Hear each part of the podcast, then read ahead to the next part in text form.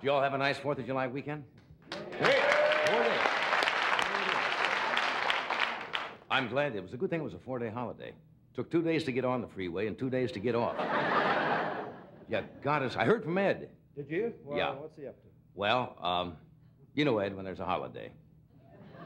Where there's not a holiday, Arbor Day, anything. Uh, he had a wild Fourth of uh, Fourth of July. He was. Uh, they found him this morning, face down in an American Legion pose with a with a sparkler in his ear, and his shoes had been stolen. no. No, his hangover was so bad it showed up in today's weather reports. Did you know that? How are you, Tom? Very well. Did you have a... Tommy had an exciting weekend. He set the alarm for Monday. what, uh, what, did what did you do this weekend? I dropped my pants and fired a rocket.